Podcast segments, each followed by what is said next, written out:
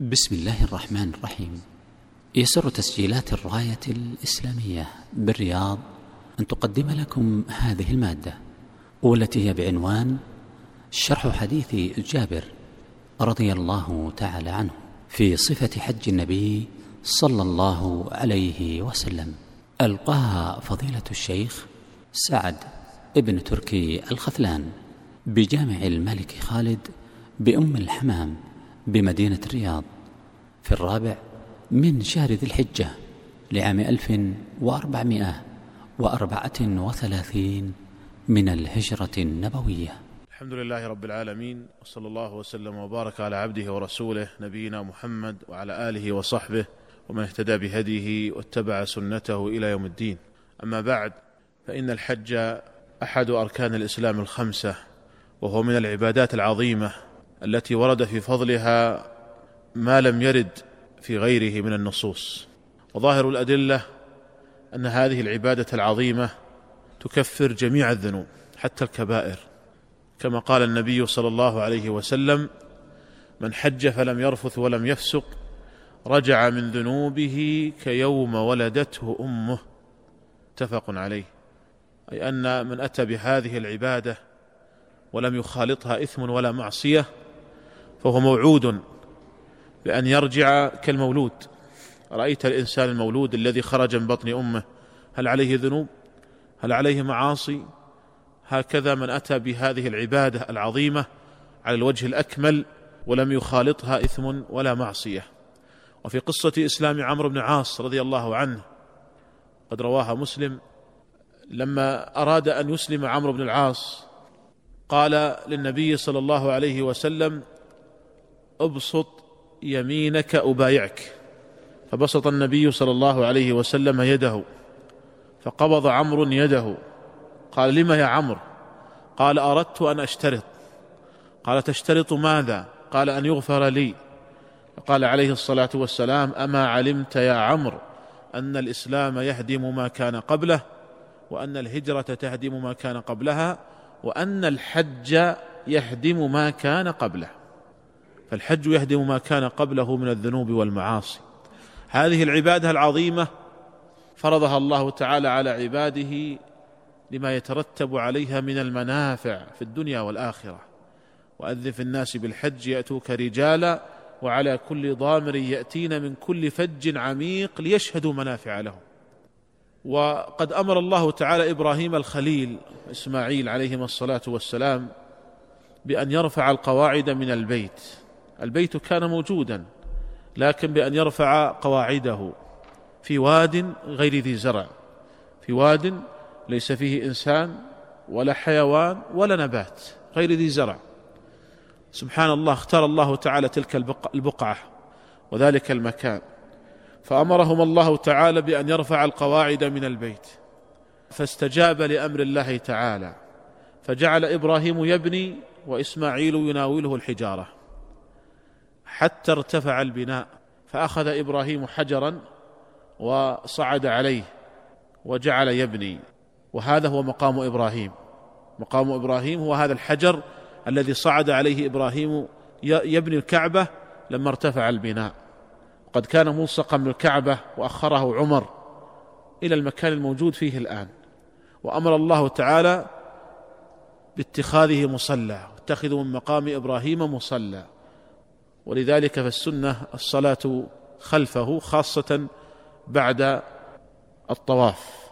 إن تيسر ذلك والسنة كذلك وهو عليه عمل المسلمين من قديم أن يكون إمام المسجد الحرام قريبا منه قدر الإمكان. اتخذوا من مقام إبراهيم مصلى. بعدما بنى إبراهيم وإسماعيل رفع القواعد من البيت أمر الله تعالى إبراهيم أن يؤذن في الناس بالحج. قال يا رب وما يبلغ صوتي؟ قال أذن وعلينا البلاغ. فصعد إبراهيم الخليل عليه الصلاة والسلام على أكمة مرتفعة ونادى بأعلى صوته أيها الناس إن الله كتب عليكم الحج فحجوا. فأسمع الله كلامه من في الأصلاب ومن في الأرحام ممن كتب الله له أن يحج البيت إلى قيام الساعة. ومنذ ذلك الحين منذ أن أذن إبراهيم في الناس بالحج منذ أكثر من أربعة آلاف سنة والبيت يحج بحمد الله. لم ينقطع حج البيت. حتى في الجاهلية كان يحج.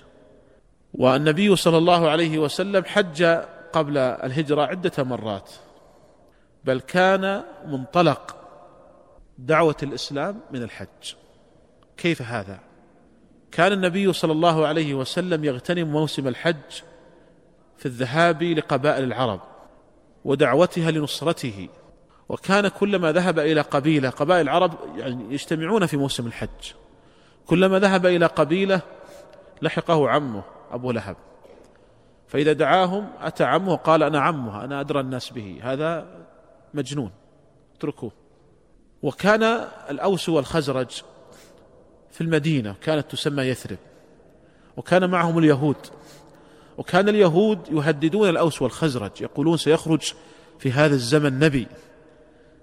وسنتبعه ونقاتلكم ونخرجكم من يثرب. فكان الأوس والخزرج عندهم علم يعني بأنه سيخرج نبي. فلما أتى الأوس والخزرج جاءهم النبي عليه الصلاة والسلام وعرض نفسه عليهم لنصرته.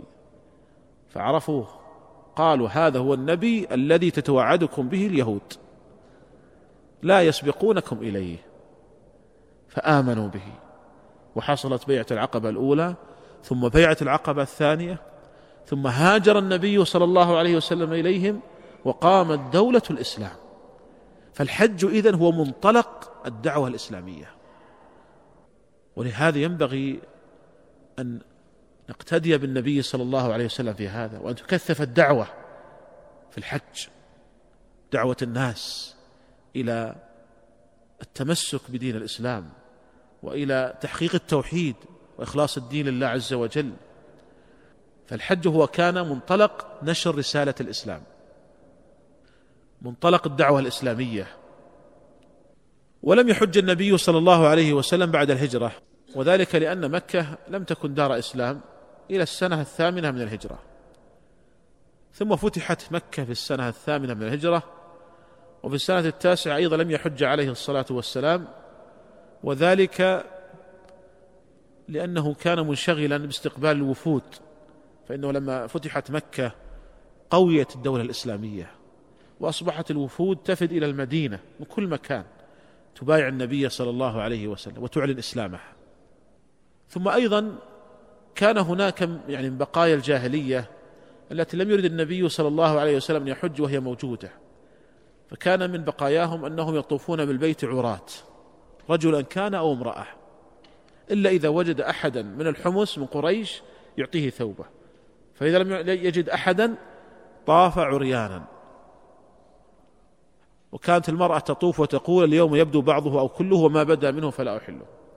وهذا هو المذكور في قول الله تعالى وهو المقصود في قول الله عز وجل وإذا فعلوا فاحشة قالوا وجدنا عليها آباءنا. الفاحشة المقصود بها الطواف بالبيت عراة.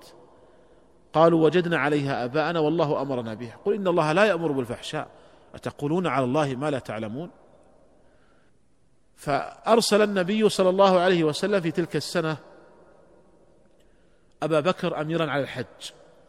وأمره أن ينادي في الناس ألا يطوف بعد هذا العام مشرك ألا يحج بعد هذا العام مشرك وألا يطوف بالبيت عريان.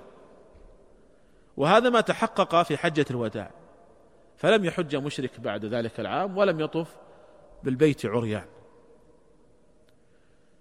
حجة النبي صلى الله عليه وسلم هذه تسمى حجة الوداع. وقد أعلن النبي صلى الله عليه وسلم ذلك للناس لأجل أن يقتدوا به وأن يتأسوا به.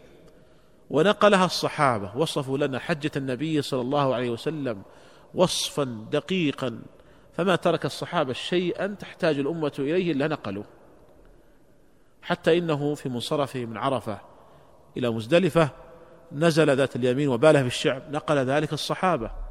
ما تركوا شيئا إلا نقلوه رضي الله عنهم وكان من أبرز الصحابة الذين عنوا بضبط وصف حجة النبي صلى الله عليه وسلم جابر بن عبد الله الأنصاري. هذا الصحابي الجليل. عني عناية كبيرة بحجة النبي صلى الله عليه وسلم. ووصفها وصفا دقيقا. وقد أخرج حديثه هذا الإمام مسلم في صحيحه. وهو ما سنتناوله بالشرح والبيان في هذه المحاضرة. جابر بن عبد الله الأنصاري أحد فقهاء الصحابة. وقد رحل من المدينة إلى الشام من أجل سماع حديث واحد فقط كما ذكر ذلك البخاري عنه ذكره في صحيحه معلقا له بصيغة الجزم. بلغه أن عند عبد الله بن أنيس أن عنده حديث أن عنده حديثا عن النبي صلى الله عليه وسلم. فركب بعيره. وحده وسافر من المدينة إلى الشام ليس على طائرة أو سيارة على بعيره. يقطع الجبال والفيافي والوهاد. مكث في هذه الرحلة شهرا كاملا. انظر إلى حرص السلف على طلب العلم. شهر كامل. فلما وصل إلى عبد الله بن أنيس اعتنقه عبد الله بن أنيس وقال ما الذي أتى بك يا ابن عبد الله؟ قال بلغني أن عندك حديثا سمعته من النبي صلى الله عليه وسلم وخشيت أن أموت أو تموت ولم أسمعه منك. فقال عبد الله بن أنيس نعم سمعت النبي صلى الله عليه وسلم يقول يحشر الناس يوم القيامة يحشر الناس يوم القيامة حفاة عراة غرلا بهما يعني ليس معهم شيء. ثم يناديهم بصوت يسمعه من بعد كما يسمعه من قرب أنا الملك الديان. لا ينبغي لأحد من أهل الجنة أن يدخل الجنة ولأحد من أهل النار عنده حق حتى أقصه منه حتى اللطمة. ولا ينبغي لأحد من أهل النار أن يدخل النار ولأحد من أهل الجنة عنده حق حتى أقصه منه حتى اللطمة. قالوا يا رسول الله فكيف ذلك؟ وليس معهم شيء. قال بالحسنات والسيئات. هذا هو الحديث الذي سمعه. فرجع جابر إلى المدينة مكث أيضا في العودة في الإياب شهرا كاملا. رحلة استغرقت شهرين من أجل سماع حديث واحد فقط. انظروا أيها الإخوة إلى الهمة العالية في طلب العلم. وبعض الناس في وقتنا الحاضر مع تيسر وسائل المواصلات وتيسر الأمور كثيرا يستثقل أن يحضر درسا أو محاضرة وربما اعتذر بأن المكان بعيد. فنقول انظر إلى حرص الصحابة والسلف الصالح على طلب العلم وكيف كانوا يرتحلون من أجل طلب العلم.